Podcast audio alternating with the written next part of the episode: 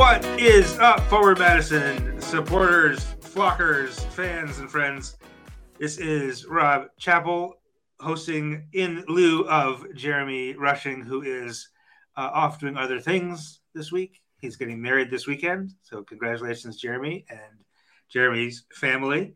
Uh, and, but with us uh, today, in uh, alongside me here, is uh, one who's often referred to as the busiest man in Madison soccer podcasting, Mr. Kyle Carr. How you doing?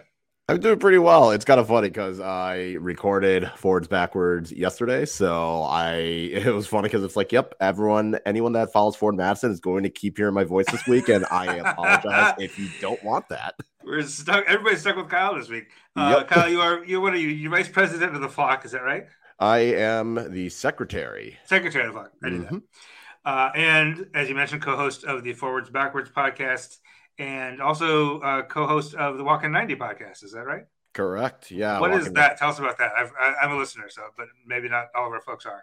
Yeah. So for those that don't know, Walking 90 is a show that talks about USL League One as a whole. Um, obviously, there was League One fun, and then unfortunately, that kind of had that that didn't continue. There's League One Unfiltered that didn't continue. So then myself, Elliot Barr over in Richmond, and Ebony Christmas down in North Carolina um, we kind of decided to just kind of start having a show that focuses on USL League One. So we did that, and it is a show that, and then lately we added Chip over in Omaha. So it's a show that talks about the league as a whole. We preview matches, recap what's going on. Uh, we have a live show that gets broadcast on YouTube and Twitter every other Thursday. And then in between those, there's a Twitter Spaces where we kind of just talk about the matches. So it's been pretty nice. You can follow us at Walking 90 Pod, but it, it can get a little chaotic. I, I will say it's it's slightly. Uh, no, it hasn't gotten calmer. I, I was gonna say maybe it calmed down a bit this season, no, but that's so. a lie.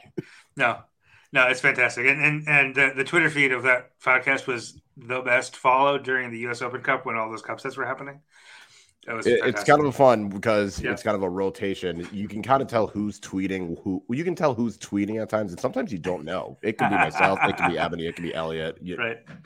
And then there are times where it's blatantly clear. right. Yeah. There's there's a certain attitude in some of the tweets. Um, listen, if you are listening to this right now, wherever you're listening to it, hit the subscribe button or the follow button or whatever. Uh, that helps us in the uh, algorithmically uh, and give us a rate, rating and review uh, to tell everybody who you know stumbles across us on Apple Podcasts just how wonderful we are. Uh, in a little bit, we are going to chat with Keith Tiemeyer, the director of soccer operations and development for Forward Madison FC, and the uh, former uh, UW Badger associate head coach. Uh, had a great conversation with him earlier today, uh, and we'll have that for you soon. But first, we're going to talk about Forward Madison and uh, the thing we don't want to talk about, which was this match this past weekend. Um, what can we say about this about this uh, loss? It was bad. Greenville. It was bad. it wasn't good. Right? I, I had said it was the worst half. The first half was the worst I had seen Forward Madison ever play. Yeah, and okay, let's let's set the stage first though. It, we're depleted, right? We only traveled with 16, which is not ideal. not ideal. There's no uh, Wheeler Almanu. We knew that. We knew Melek Tunguia was about. We know Abdul Baki Jam is still battling that hamstring. What we didn't know is that Audi Jepson and Nazeem Bartman also picked up knocks. They must have been late scratches because otherwise you don't travel with only 16. Yeah. Um, I, I, think Nazim was actually, yeah, it was like a pretty late, late call where mm-hmm. it was kind of mm-hmm. one of those where he just couldn't travel. And I, I feel like with Audie, was kind of, yeah, that one came out of the blue as well. I was yeah. kind of surprised when I saw the lineup. Right, right, and it, it makes it difficult when, especially when you are. I'm, I'm, i would imagine Audi would have been in the starting eleven. Uh, Jazim may or may not have been, but but you know, it, it just changes the way you're approaching the match as a manager, right? Uh, so you know, no excuses, but still, that's the that's what we come in with. Um, but then what happened, Kyle? Do, what do you think was the was the issue uh, in the first 45 minutes?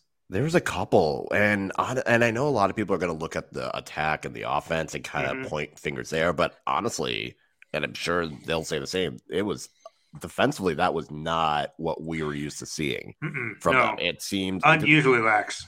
it was one of those where normally Forward Madison's defense has done a pretty good job at not mm-hmm. allowing clear cut chances for the opposition. Yes. I mean, half of the goals that they've allowed have been weird wonder goals, freak accident goals, or they were down to 10 men. So it's not as though right. they're leaking goals left and right. So the fact that they were just letting Greenville dribble anywhere they like and didn't really, it, there wasn't the intensity, there wasn't the press. It was kind of more of a, let Greenville dribble, let Greenville have the ball, not really closing down on guys, kind of like what you're saying, it was very lax. And, you know, mm-hmm. the set piece goal was a prime example where Aaron Walker just runs on through basically unmarked, which yep.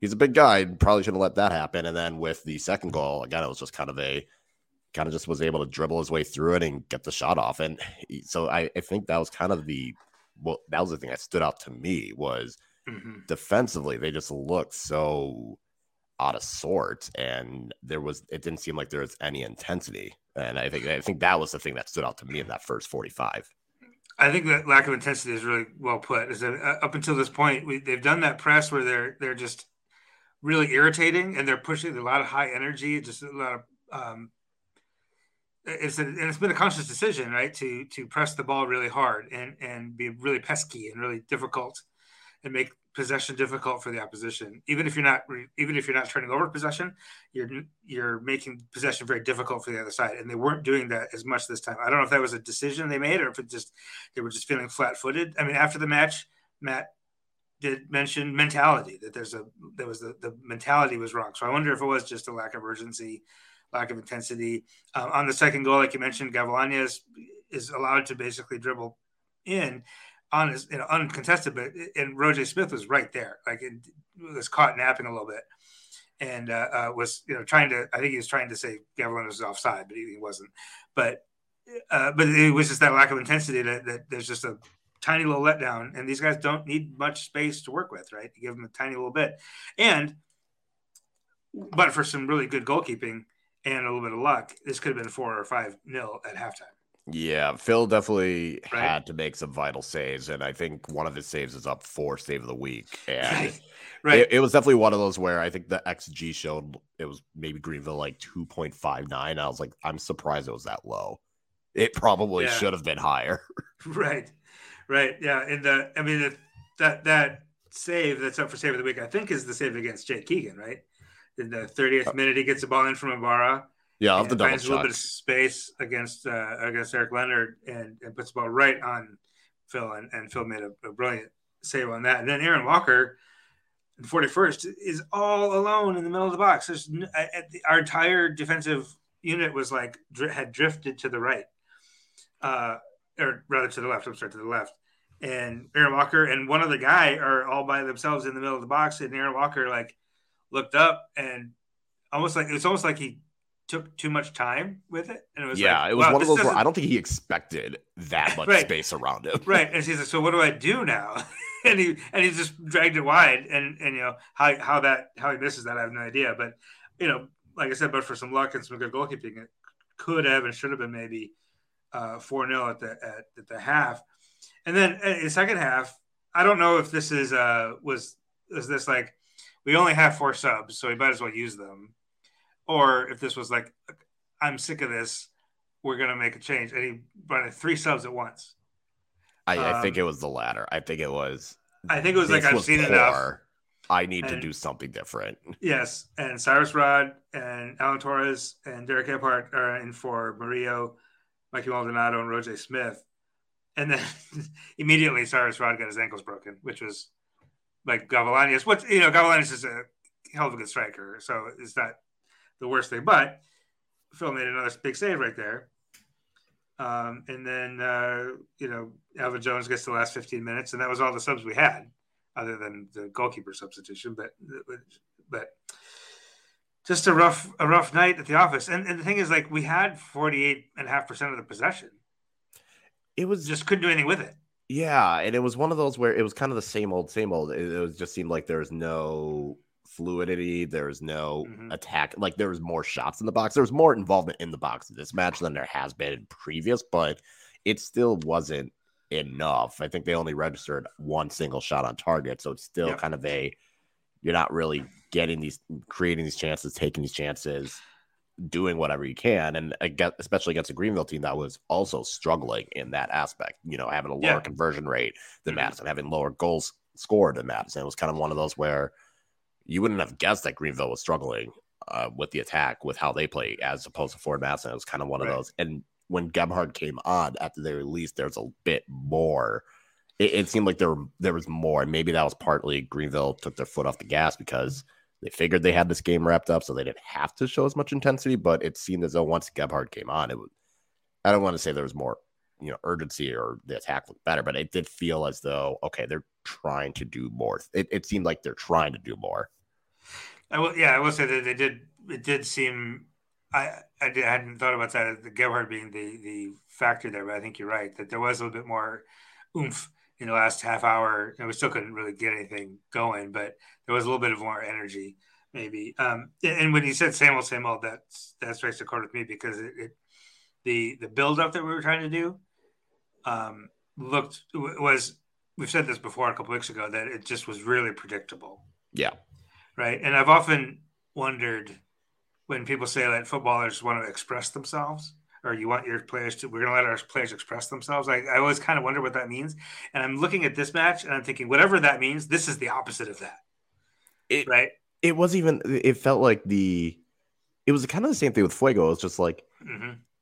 i don't know what they're doing. It kind of feels like they're tr- following the strict like okay you have to do this then you have to do this and you have right. to do that. Like it has to go to a to b to c.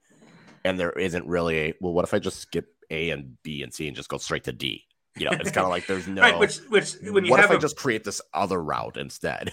Right, and when you have players like Matthias Cassini and Drew Conner and Derek Gebhard and Roger Smith who can do that and can be creative and can find pockets of space and can maybe be a little cheeky and maybe do a little movement, like they're just. It doesn't seem like I don't know if it's they're deciding not to, if they're being discouraged from uh, trying to express themselves that way. Um, it, but it's like I said, it's just really predictable and frankly kind of boring to watch, you know, and and we've got and okay, Matt, if you're listening, Neil, whoever's listening, I beg of you, the diagonal switches. Please stop. Please don't do that anymore.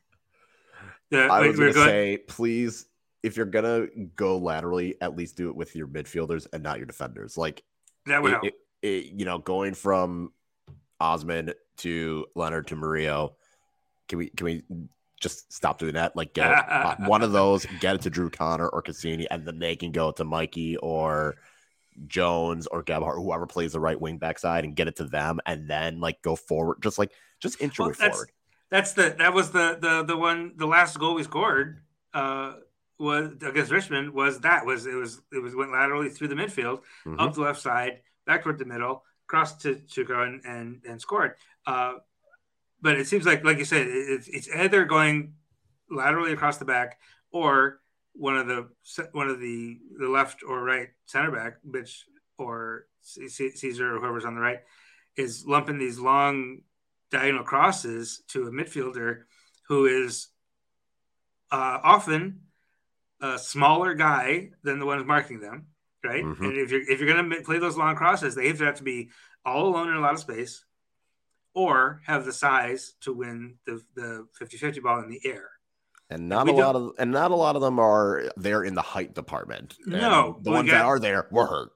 right, exactly. Yeah, Mitch, Mitch Osmond is the the only big guy we have right now. So mm-hmm. you gotta, and that doesn't. I mean, obviously, you don't have to be tall to be good at soccer. As but, Eric Leonard has showed, you can jump high enough. That works. right, right. But but you do when you're playing trying to play long balls, you got to have some size, and we don't have the size, so we got to adjust and those those long balls just were not working um, the last couple of weeks. They just haven't been working. So I think we just gotta.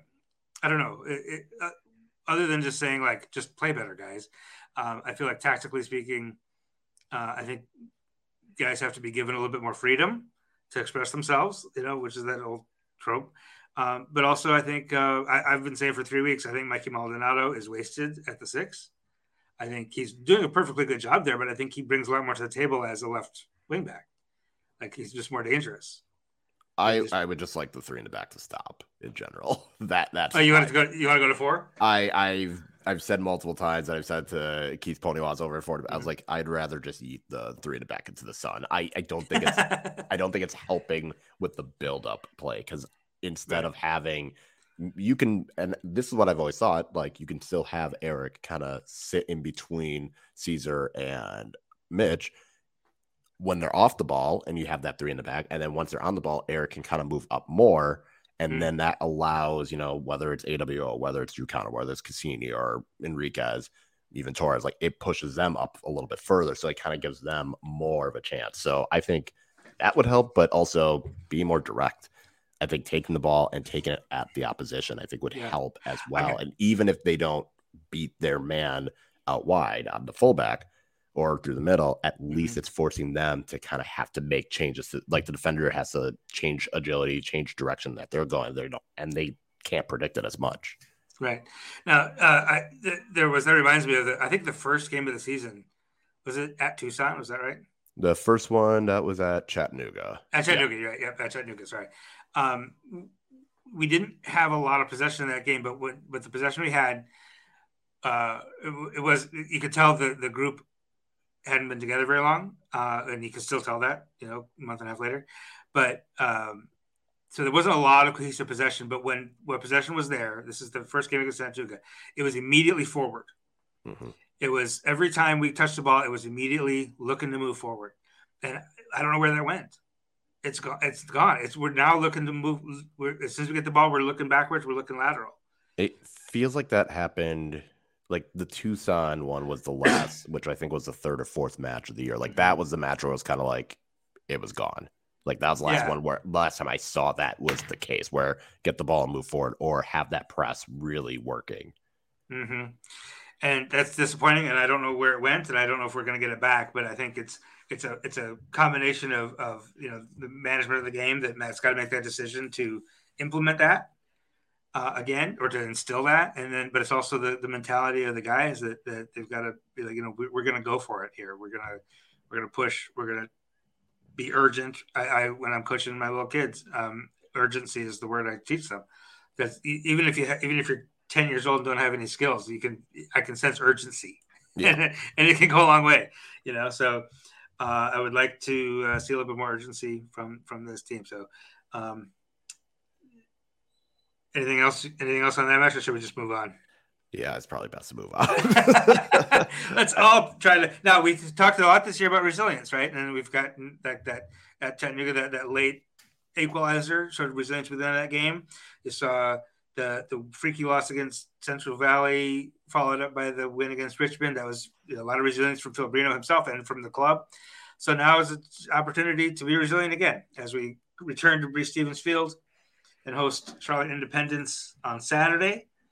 Uh, then we head back to, to Fresno for Central Valley on the 28th, and then we have two home matches uh, on June 4th and 11th against Tucson and Greenville. So we're starting now to get to that point of the season where we're starting to see teams for the second time. Mm-hmm. Uh, and then we got the friendly against Paderborn or seven after those two matches. So we got three home matches, one of which is a friendly, basically. Um, what do you think about those guys? I think you think uh, based on what you've seen from Charlotte this year so far, uh, what do you think about Saturday? Saturday's going to be interesting because Charlotte plays tomorrow or today, depending on when you're listening. Wednesday, they play Wednesday yeah. against Northern Colorado at home, and Charlotte has been the epitome of we're going to try and outscore you as many goals as possible. We mm-hmm. do not care mm-hmm. about defense. We're going to score. If if you score three, we will try and score four. If you score four, we are going to try and score five. That is yep. Charlotte's MO. They have a lot of attacking talent, and I think that's going to really put to the test. Can this Forward Madison defense make sure to stay locked in? Because yeah. that is an attack that can punish you and that can create on the opposite end, this might be the game that could help Forward Madison get right with their own attack because Charlotte's defense hasn't really been that impressive for most of the season. So I think other than the Tormenta match, which Tormenta also had a they have a, a lower goal scoring, but their defense is so good. That was a 0-0 draw. Otherwise, Charlotte's been leaking in goals left and right. So this is a good chance for them.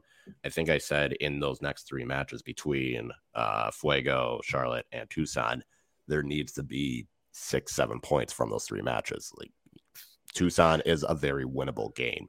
Fuego, yeah. I think, can be a very winnable game. Charlotte might be tougher just because, like I said, that attack is that good. Mm-hmm. Mm-hmm. So trying to match fire with fire might be tough, but this is where Fort Mass is going to have to start trying to get some of these wins. And it's not like hit panic button time. This is kind of the okay, now's your chance to make a run and really get going. Well, and these are important matches because I guess uh, we've got six points from six games so far in ninth place on the table out of 11.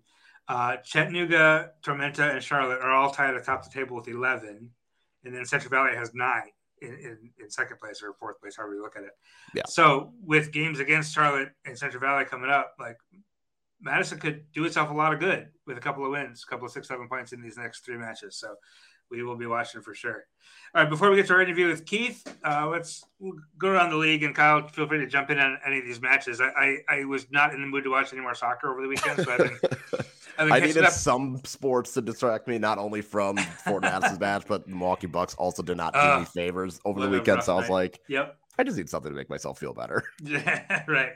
Uh, so, but as as a person who pays attention to the whole league, feel free to jump in on any of these. But uh, uh, North Carolina Football Club falls three two to Tormenta. Alex Anderson scored right on the hour mark for North Carolina, and then missed a penalty. Like it wasn't saved; he just missed it. Yeah, it was, it was bad. uh, which left the door open, and then Arthur Bosua, uh, Bosua capitalized on a massive defensive error. This is one certainly made the when playing it out of the back goes wrong Twitter account uh, to score the winner for Tormenta. Uh, over to Richmond and Omaha, played to a 1 1 draw. Noe Meza and Owain Gordon trading first half goals there.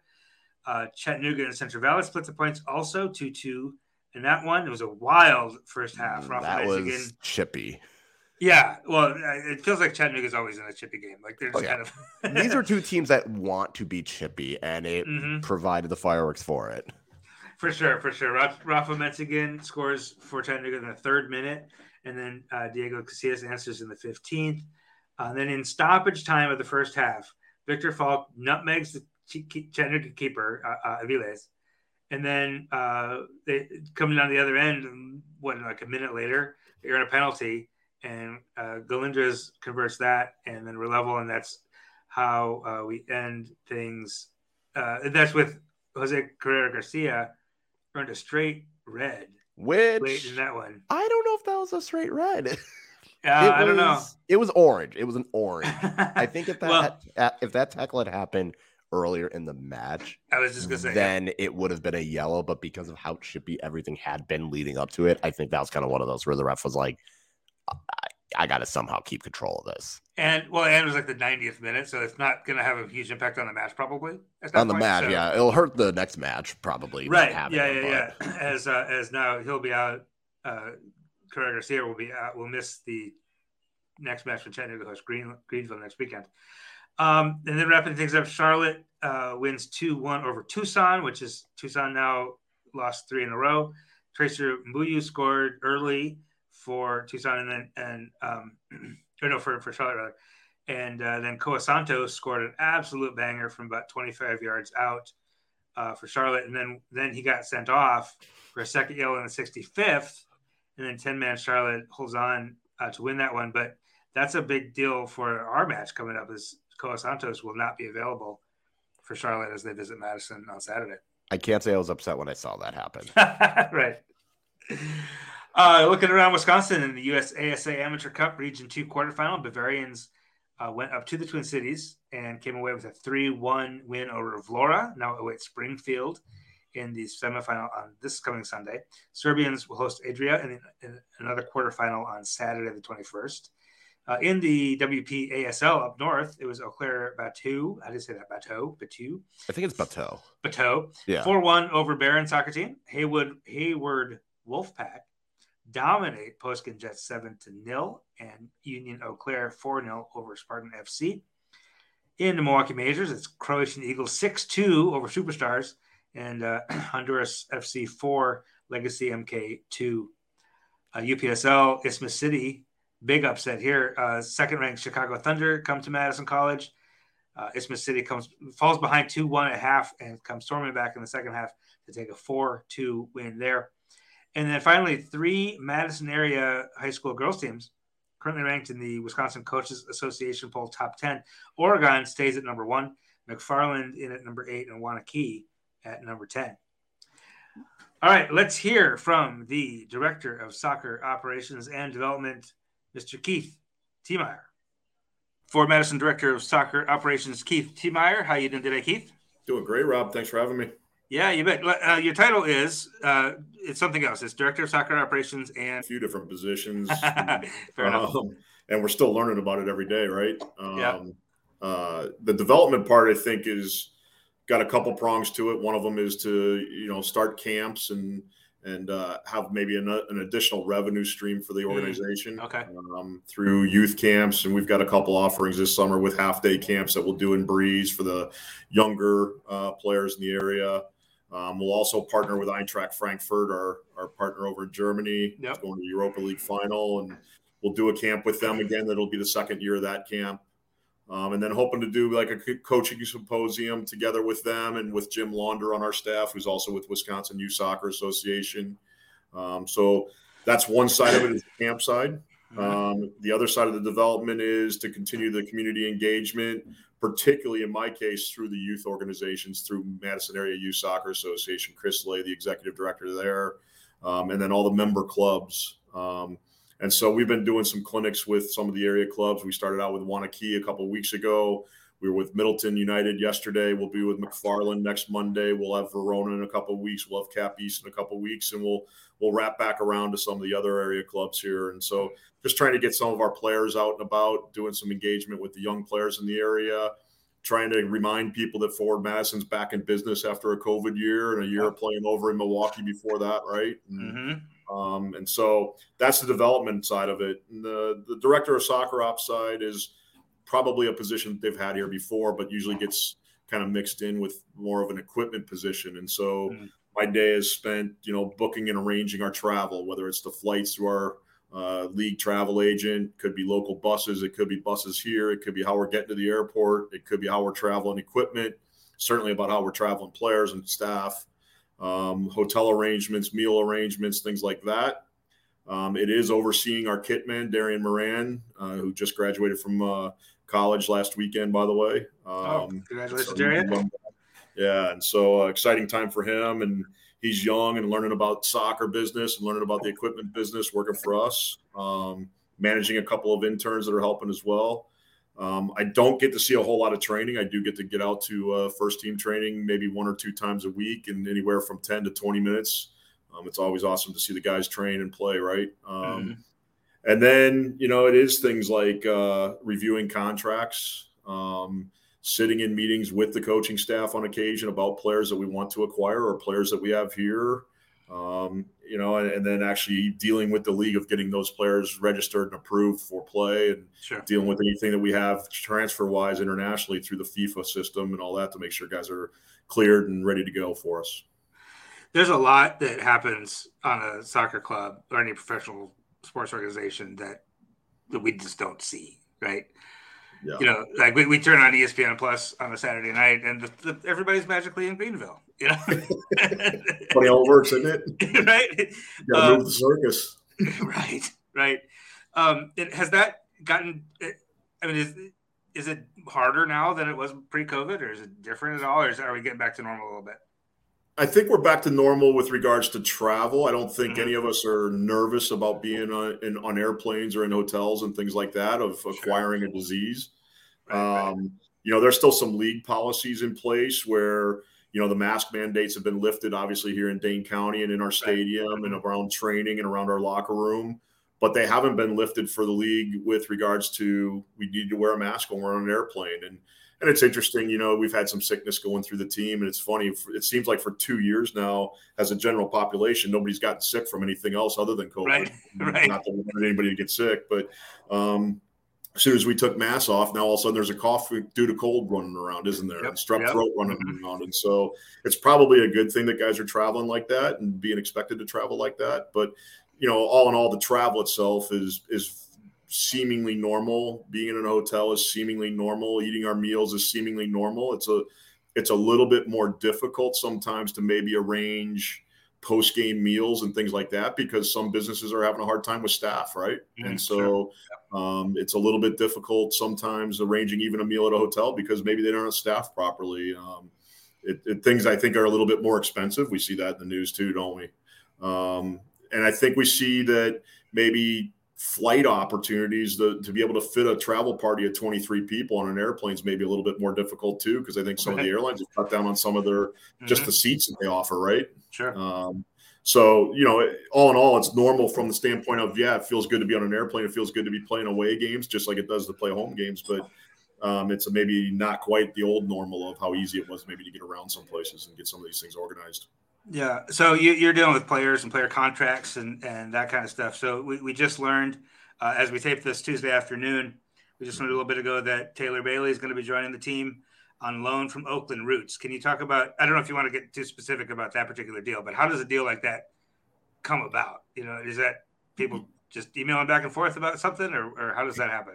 I always talk about, you know, even when I was coaching at University of Wisconsin, that my job's no different than anybody else's job, right? We're all smiling and dialing for dollars, and you know, and you know, using resources however best we can, right? And um, you know, situations like this when we're trying to build our team and build our organization from a from a player standpoint, um, it comes about at different times, right?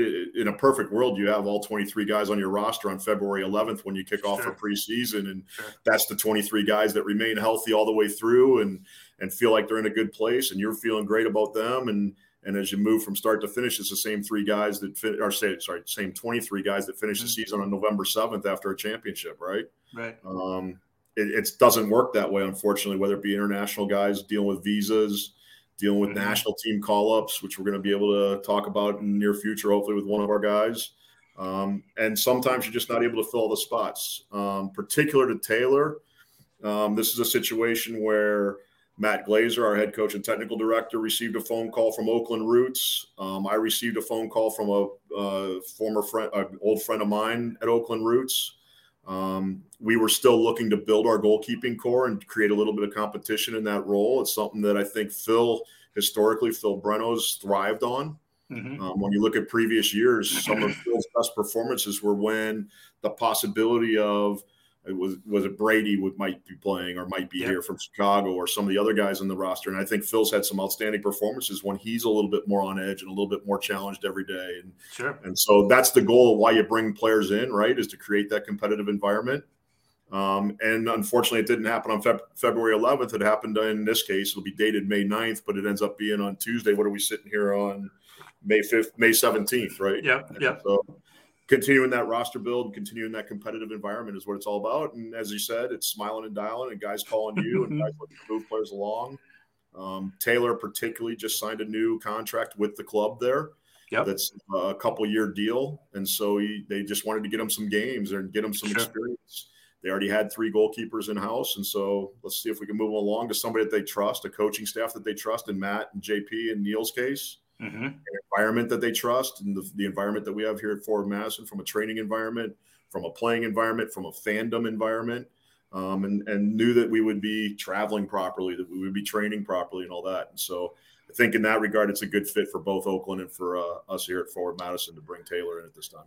Um, now, Oakland Roots blog is uh, reporting that they're that part of this deal is some guaranteed starts for him. Is, is that true that you know of? I don't know about that minutes. Yeah, I don't know part. Okay. Yeah. I, um, I, what I know is that it's a competitive environment. That for mm-hmm. for Taylor to come here, he's going to have to train well. He's going to have to play well when he gets his chances. And you know what? For Phil, I hope he continues to play well and make the saves like he did. He made a big time save in the first half the other night, didn't he? Yep. He made a big time, couple bunch of big time saves at Richmond, didn't he? And and so uh, for him, I hope that he stays with his edges sharpened too. Yeah, I just I just in fact saw uh, from the league that despite the the difficult uh, loss the other night, that Phil is still uh, a nominee for Save of the Week. Is he really? Uh, yeah, it was a big time save. It was. It was huge, uh, and he's he's having a, a, hell of a year. But uh, turning the page to um, well, let, us actually let's before we move on too far, let's talk about your background a little bit. You come from the college environment, um, which you know we know that the college game is just different, right? They, they finally got rid of overtime. Uh, That's a start, the, maybe. The, the, purists say, "Thank God for that." Now, can we can we work on the clock? Uh, but th- just thinking about the the kind of players you have there, and your you're still in a development mode in this current role. So you're you're taking guys in from to college to kind of get them through that environment and maybe train them up to to. You've had a, quite a few guys drafted and mm-hmm. like you know move on to the to professional ranks. Um, how is how are you approaching this role differently from that, if you are at all?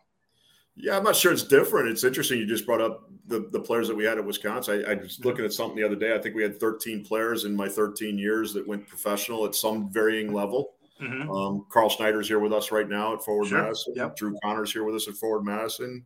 Um, Chris Mueller just came back from Hibernian and is at Chicago Fire now. Yep. Um, and it's always fun to talk about those guys, right? And some of the guys that you remember the most are the guys that maybe didn't play professionally and they're professionals in some other aspect of life, right? They're professional husbands, they're professional fathers, they're professionals at whatever they chose to do for a living. And sure. you strive for excellence. And I, you know, I'm not sure that's much different than what we're trying to do here, right? Um, you know, you, you want to show the guys that you care about them, you want to engage with them. There's nothing better for me.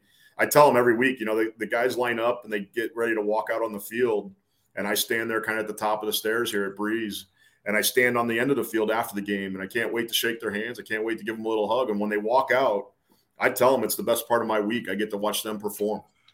Um, I want them to know that I care about them. I want to know that we're trying to make things safe for them and comfortable for them when we travel. I want to make sure that they understand it's going to, are hopefully settled and comfortable for them to be here in Madison.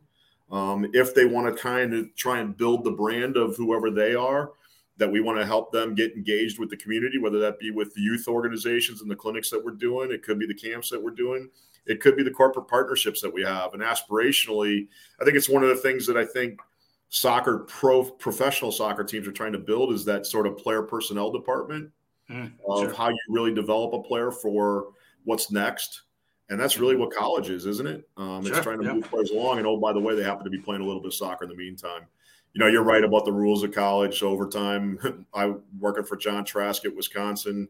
He was actually on the rules committee and oh, yeah. for a long time in the NCAA. And man, was he ever all over him every year about the watch and the referee having the watch and not having this countdown clock that all of a sudden games got so spirited in the last 60 seconds, you know, and balls and launching themselves into each other and things like that you can talk about the you know the the lack of a full year season or a 10 month season mm-hmm. 21st century model is kind of what they call it right now and all those different things. But at the end of the day one of the things that you have to remember about college sports it is about that development. I think there is still a way to do that in the professional sport. I do believe that it is still you know look at our team. We have a 30 year old on our team abdu mm-hmm. we have an 18 year old on our team and alan torres. Yeah. We have a 20 year old from finland. You know we've, we've got guys from you know, all over the place that different level we have different levels of maturity we have different levels of intelligence we have different you know all of us have different traits and characteristics. It takes all kinds of by the way to have a good team doesn't it? Yeah. Um, but i think there is still room for that development. However if we can if the player wants to buy in how we can help them develop. And they need to know we care about them and i think that's one of my roles. Um we the speaking of the current squad and the current sort of you know some of the frustrations that are happening the the uh, the club is, is dealing with some injuries right now. Obviously, with uh, Wheels being out since the Minnesota game, and and Derek missing a couple of games, and now uh, I don't know about Bartman. It, it, he and um, there was another minor injury last week that didn't travel. Um, it, without getting into specifics of those guys, I mean, you being the soccer ops guy, you see an injury happen what do you what are there steps that you have to take to assess that injury to figure out what, what, what we're going to do? Yeah after my heart sinks then there is. You, know? um, you know and it's it seems like you're right. It seems like every time we turn around there's another one happening whether yeah. it's a sickness or an injury. And um, you know you talk about the results of the season so far and you talk about where we are as a team and you, you've got a new coaching staff. You've got a new role in my position a new person in this role. Um, you've got new players right, left, and center all around the team. You've got a few guys that are holdovers, but for the most part, it's a brand new group, isn't it? And, and, no matter what you do, every season is going to be a brand new group. Um, and it takes a while to get to know each other's characteristics and understand each other's attributes and traits. And I, am a genuine believer that it's a partner game. Uh, I believe that the game is built on partnerships all around the soccer field. And the way you do that is by recognizing the traits and attributes of your partners next to you, around you, in front of you, behind you, and figuring out how to benefit from those attributes that that guy brings and how how they can benefit from the attributes that you bring. And when you're not able to be on the field together, when you're not healthy, when you're new to each other, it takes time. It really does take time. Um, it was it was awesome to have the victory at, at Richmond. The, the spirit and the team was excellent and continues to be excellent. Um, the spirit and the team when they do show up for training when I'm there and they're they're just playing rondos to start and having a good time with each other. It's awesome. Um, but you can tell that we miss guys every day right now, and yeah. and you can tell that the real learning and the real experiential learning isn't happening yet. And we're getting closer. We're getting a lot closer. I think you look at other things that happen, and it's you know, it's hard to train when it's 29, 30, 39 degrees, whatever it was. and then it's hard right. to train when it's 89 degrees 15 minutes later, right? right. Um, we're, maybe we're entering into that window in Wisconsin when it's so awesome to be outside, and maybe we start to benefit as some of our guys get healthy here, whether again because of sickness or injury. When they get to actually train, Matt can do some teaching with his staff. Guys are feeling good about being on the soccer field physically, feeling good about being on the soccer field mentally feeling comfortable about being on the soccer field because of the weather and and all of a sudden I think we're we're going to enter into a window where I think you're going to see us progress for sure and, and, and, just gain that knowledge, that experiential knowledge of each other, and I think our team's going to perform better because of it. Um, is there, given the injuries, given the the sort of struggles uh, we've had that, that, that the group has had to to create chances, finish chances, are there any feelers out right now to to pick up another uh, striker or two or, or attacking tech players? Yeah, I don't know if there's anything specific, but I would tell you that I think that's one of the one of the things that any pro soccer organization has to be doing and continue your recruitment year round. It can't just happen in November when the season ends into December, into the start of the year, January, and into your preseason in February. I think keeping tabs on who's out there, where players are, whether it be international or domestic um, players moving inside the USL, players moving from MLS to USL, and it's not necessarily a down situation, as we all know. Um, players coming up from the college ranks. Um, I think there's always you always have to keep your eye out, and I think we've done a nice job of that from a coaching staff standpoint with JP and Neil in particular of them keeping their tabs uh, and their lines of communication open with agents, with contacts that they have around the world um, I think we've done a nice job of that. And so, long way of saying it, yes, we're always keeping an eye out. Is there anything particular on the horizon?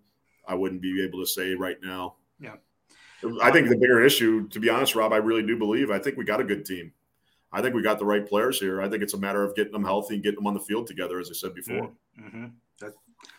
Uh, I, am sure you, you experience this with Badger fans, but also Forward Madison fans, uh, football fans, sports fans are fickle right? We're, we're you know we beat you. You go to you go to Richmond, win one 0 We're going to win the championship. Yeah. You know we go to uh, uh, we go elsewhere and, and lose, and um, we're, we're, the world's ending. Uh, I have to believe that the professionals are a bit more steady than that. But what's the mood like in the locker room right now among the staff and players? Yeah, I think it's a good mood. I think uh, again, I think um, guys are aware. I mean, obviously, guys know what our own tri- uh, trials and tribulations are. They know what's happening within our own results. Obviously, they they live it. Um, to think that there's not emotional outbursts about that, sometimes there are, and the best ones are at Richmond in the locker room after the game, right? Um, to hold on and win that game, and and yeah. you guys got you got guys singing and dancing in the locker room, and it's freaking awesome. It yeah. really is. Um, and I find myself being a fan too, by the way. I found myself after I shake hands with him going up to the top of the stadium watching, and I've been wearing a scarf every game. And I find us scoring a goal and I'm hooting and hollering. I've never done that and I don't know how many years. And all of a sudden I'm screaming. Yeah. Um, and then I see something happen and I'm kind of uh, gritting my teeth and mm-hmm. and all that. And it, it's interesting the emotional swings, and you have to let that out a little bit. But I think overall, I think our team is in a pretty good place. As I said, you, the few times I do get to walk out to training, the volume levels up. There's an excitement within the group. They enjoy each other's company, it seems. Um, there's some real personalities in there. And again, we all have different attributes, and some of them are outgoing, engaging personalities. Some of them are quiet, kind of snickering, giggling personalities. Some of them can be pretty dour and, and tough guys, too. And there's value in that for sure. Um, but I think all in all, I think the spirit in the group's very, very good right now. Well, Keith Tiemeyer, I really appreciate your time. I will probably, uh, I, I, will have at least two of my own kids in one of those camps, nice, one of those right camps. Uh, my, my son did the Eintracht camp last year and is probably going to do it again this year. Good. So we will be engaged, and uh, I hope you're able to to come around to Mount Horeb Soccer Club where I coach. Right uh, And uh, at some point, but um, we really appreciate you giving us a, a few minutes today, and, and, best of luck going into the. Thank week. you, Rob. Appreciate it. And thanks once again to Keith Tiemeyer for spending the time with us and for his insights. Uh, let's uh, finish strong here with our full Mingo shoutouts. Kyle, as guest host, why don't you go first? All right. So my first one, um, if unfortunately it's going to somewhat start with the sadder note, but uh, with hmm. everything that happened over in Buffalo the previous weekend, um, it was kind of disheartening uh, to see a lot of silence from a majority of supporter groups. But I wanted to shout out Robert, who runs the FC Köln um, USA Twitter account. He kind of had a good thread talking about, you know, hey, this is for those that maybe follow the club that don't really know what's going on in America. Here's what happened. This is an issue. Here's why. And he laid out a very great thread, um, kind of detailing the issues with racism, with you know everything that's going on in the country. So I just want to give a shout out to him, like I said, for a lot of other supporter groups that didn't really say anything. The fact that it was, you know, this person that's running a German team's American soccer account, like that is it, to me, that kind of stood out. And I've met Robert, he's a really good guy. So it's not this, I'm not surprised he did it, but it was still something that deserves a shout out. So that's the first one I'll do. Um, the second one, and I'll be more positive, the USLW League. Uh, they had their kickoff a couple weeks ago, so that was pretty cool to see that up and running. Uh, definitely good to see plenty of you know USL teams. Whether I know Greenville Liberty, they had their first match previously. Uh, North Carolina and Charlotte, they had a match. Minnesota Aurora's got one coming up. So it's pretty cool to see the USLW League, you know, kind of start getting into full swing and how that translates into how that season goes, and then eventually with the Super Championship that USL is trying to do. I, I, think it's just good to get more women's soccer involved as much as possible. Um, so that was kind of neat. And then the third one, I want to give a shout out to Cassidy. Um, they Olive and York are doing different um, kits for each state, so they kind of go through and talk and have someone make the kit for whatever state they're doing. So Cassidy was the Wisconsin representative, and of course, she knocked it out of the park. Uh, her kit, it kind of had the state flower, kind of as the base design, and then it was kind of promoting abortion rights and letting that, obviously, with all the stuff with Roe v. Wade that's happening. So that was something I wanted to give her a big shout out on.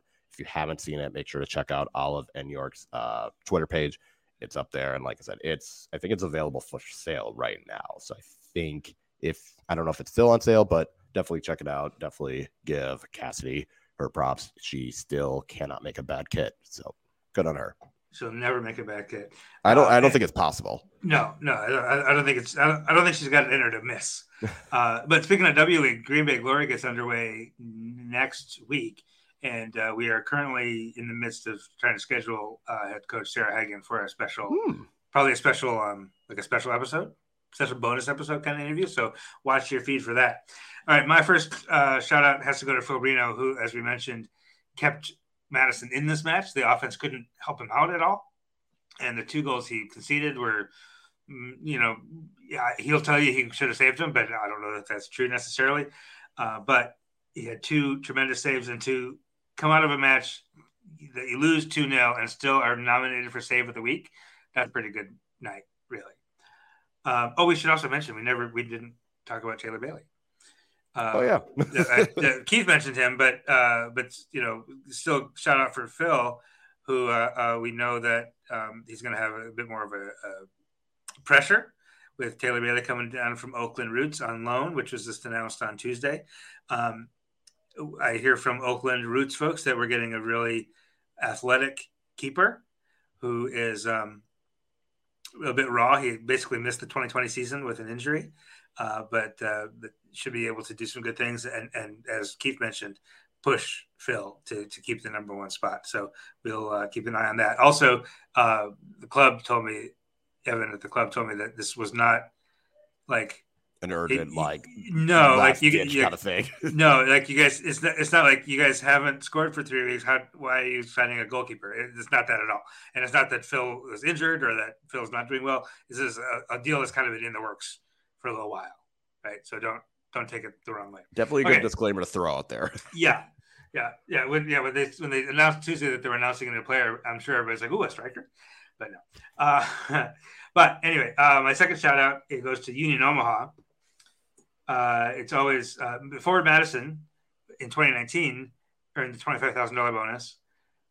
as the last Division three team standing, and this year that goes to Union Omaha, who beat another Division three team in, in uh, North uh, North Colorado uh, to make it to the round of uh, round of 16, which is fantastic for Union Omaha and really good for League One and good for Division three soccer. Uh, and my final shout out is for the Mount Horeb U10 girls, who we mentioned that um, Forward Madison did not uh, travel with very many people with very many subs, and that was no excuse. And my girls that I coach traveled with with, with an hour away to Janesville.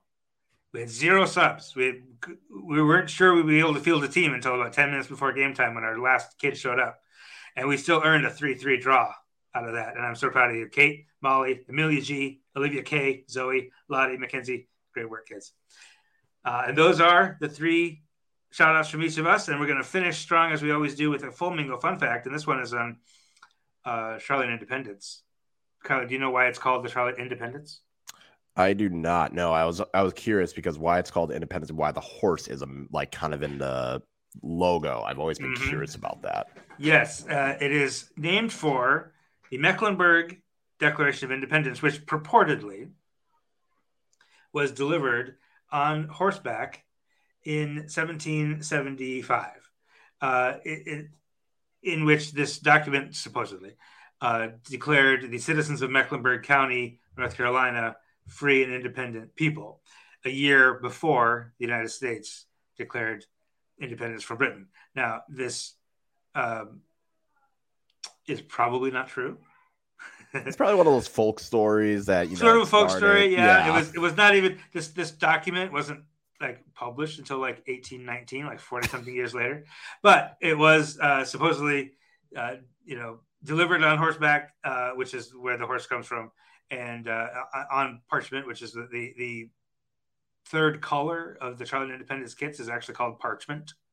So uh, there's your fun fact. That's why it's called Charlotte Independence, and uh, Charlotte Independence brings all their goal scoring prowess to Madison on Saturday, 7 p.m. kickoff. We'll be there. We hope you're there, and we hope for a full Mingo win. And it'll be good weather, supposedly. Good weather, finally. First non rainy. Um, I think it day. might be the first home game with decent weather, right? Yes, because I was going to uh, say. Other than a, that wasn't a friendly. So, yeah, I was going to say the UW friendly was great, but I'm not counting that. I think, yeah, the Omaha match was probably the first one that was like not terrible. Mm-hmm.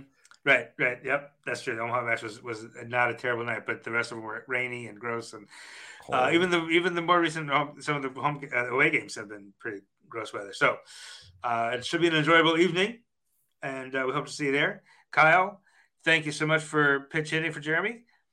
No problem. I appreciate you guys having me on. And don't worry again, if for those that were wanting Jeremy back, he will be back. Don't worry. I, He'll be I'm back. Just, I'm the substitute teacher. Very good. All right, folks. Have a great weekend. We'll talk to you soon.